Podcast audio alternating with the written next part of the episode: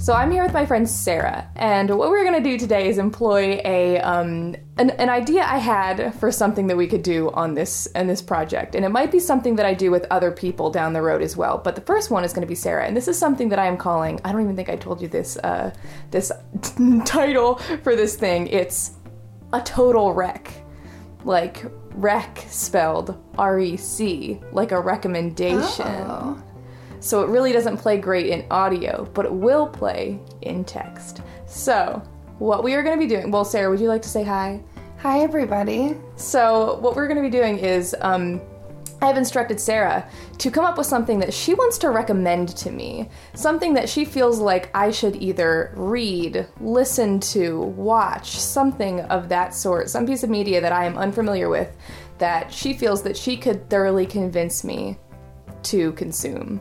So I'm gonna turn the table on you and let you convince me. Yeah, so first it was, I thought about doing Friends, but she won't be convinced for that. You're right. I'll need more than six bullet points that I have for this one. this is a show that was on Fox in 2014. Ryan Seacrest produced some of it. Um, only four out of eight episodes actually aired on Fox. The rest were only available online. So I'm just telling you the great parts of it first. Okay, okay. So, because we've been watching The Bachelor recently, It's true. this is a competitive dating show like The Bachelor, but it has a twist. Okay. The 12 women came to the show believing it was called Dream Date, which was, quote, more about the experience for the girls than finding love like The Bachelor. So then they came to the show and they realized that The Bachelor looks a lot like Prince Harry. What? Yes. Was it him? Absolutely not. Okay, cool. So Okay. the the fake prince is called the fake Prince Harry is Matt Hicks. He poorly executed a British accent, like the correct British accent. Very basic knowledge of Prince Harry and the royal family. He also arguably doesn't really look like Prince Harry, except he's the right height and has red hair. So what they've done is the show is called I Want to Marry Harry, oh, and they Oh my. Fox put these this lookalike on the show and pretended to be the Bachelor. Flew all these women to um, to England to be on the Bachelor or to be on what is it called Dream Date. Then they realize they're trying to marry Harry. Oh my god. Okay. Would you like to look at their pic? I would love to look at the comparison. like not bad. So during the time of shooting, they weren't allowed to have their phones or internet or anything, so they Okay. couldn't look it up. They couldn't look up what? What Prince Harry looks like? They they couldn't look up what Prince Harry looks like, and there I've read some articles on this show that the women were so brainwashed and like culted Oh my god. in like a weird little bachelor way that they were like, oh, it must be Prince Harry because everyone's saying it is. But it's absolutely ridiculous, and I think you should watch it. So this question probably need not be asked, but why did it not entirely air on Fox? like it was was it intended to? Like Yeah, they, they showed eight episodes, and then it, well, I mean, showed four of the eight episodes.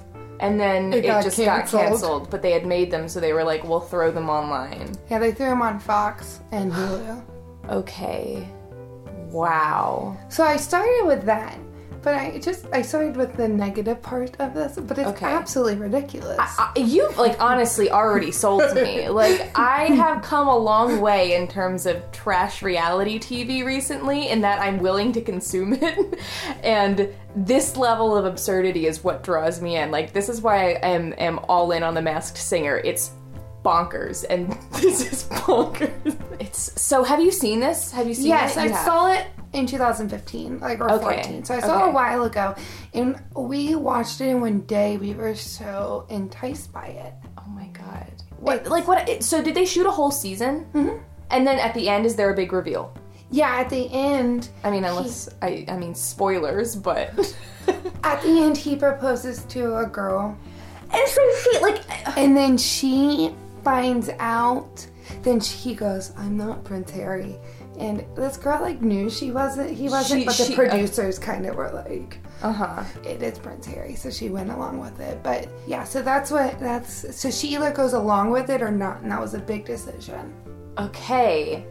Okay. Wait. So did also did like did girls like get sent home? Yes. Did do you think girls who were like unwilling to like stick with the shtick got sent home?